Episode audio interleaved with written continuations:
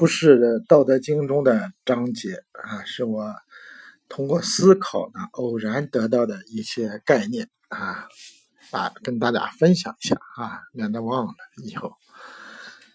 就是说我这个呃，根据学到的物理学知识啊，看这个原子啊发光这个过程，就原子发出的光啊，它是呃有特定的波长和频率，都是可以测量的啊。这个我叫它的场。那么称这个。呃，原子这个里边的内部空间呢，叫做旋的内部啊，它的外部空间呢叫旋的外部啊。这个旋呢，我把它看成是一个圈儿啊。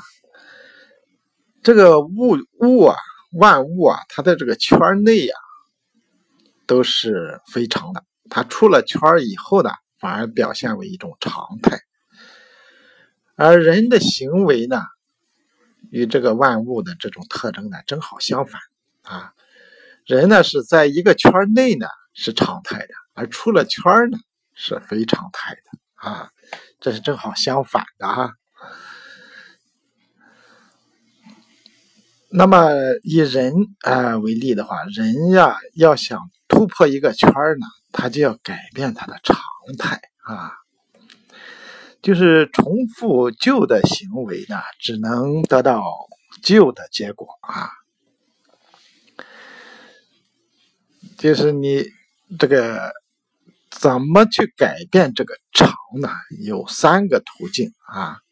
因为根据长的定义嘛，它是一种有根的啊，有周期的重复的运动。从哪个方面改变这个常呢？就是。第一个就是把它的根去掉，啊，去根啊。再一个方式呢，就是把这个它的周期改变啊。你如果不喜欢这个常态的话，就加速它的周期，让它结束啊。再一个方式呢，就是停止重复啊。他他这个把他的轨轨迹改变啊，这样就能改变他的常态啊。就是人啊，他有一种改变常态的愿望的时候呢，他就要从这三个方面入手啊。中国这个有俗话说嘛，“穷无根，富无苗”，啊，穷则思变，变则通啊。你想改变贫穷的命运呢，就要从这三个方面入手啊，去掉穷根啊。去掉呃这个重复的现象，然后呢再或者加速你这个圈内的混的这个周期啊。比如说一个人啊想要不在工厂里哎干工作了，去创业啊做生意，但是呢他有些还是有些条件的啊，嗯。他不可能马上的就能从这个企业中跳出来，他呢想要尽快的跳出来啊，有了一定的物质基础，尽快的跳出来呢，他可以改变这个周期啊。你不能一直干到退休才出去创业啊，这样的话你就一直在这个圈里保持一种常态了啊。当然呢，有时候在这个在一个圈呢，你可能一辈子也跳不出来啊，这个。人呢有圈大圈小哈，你出了一个小圈啊，还有一个更大的圈等着你啊。这这这就是这个玄之又玄嘛，出了一个圈又一个圈啊，这样呢，你就可以发现天地万物的美妙了哈。你只在一个圈里，你就只认识这个圈里的东西啊。这个有历史的一个典故啊，就是朱元璋啊，以前在这个和尚庙里啊，哈青灯古卷。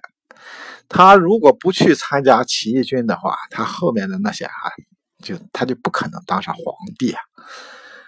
所以人呐，要破玄啊，就一定要跳出一个圈再跳出另一个圈最后达到一个很大的圈啊，哈哈。就是个玄呢，实际上啊，按照这个《道德经》第一章当中的说，圆就有了长。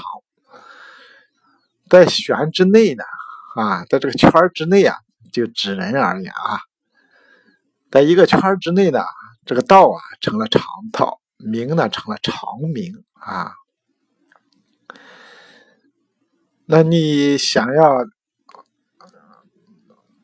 改变这个常圈内圈内的这个长呢，你就要用到道，因为道是非常的啊，你必须通过道来突破一个圈一个玄啊，你才能玄之又玄啊，否则呢，你就只能玄一下，玄一辈子。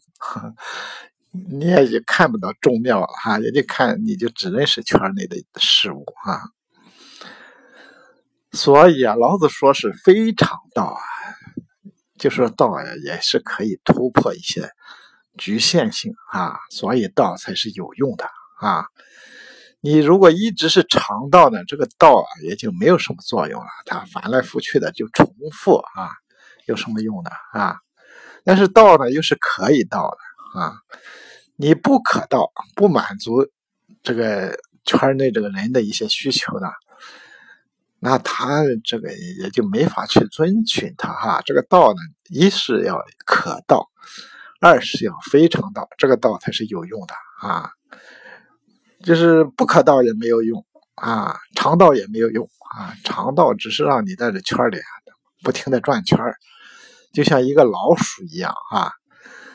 一种鼠笼啊，老鼠不停的蹬这个鼠笼啊，这鼠笼虽然越转越快，但是啊，它早晚累，他也跳不出这个鼠笼去啊。也许累死就可以啊，但是说他靠蹬这个鼠笼啊，他是出不了了这个笼子的啊。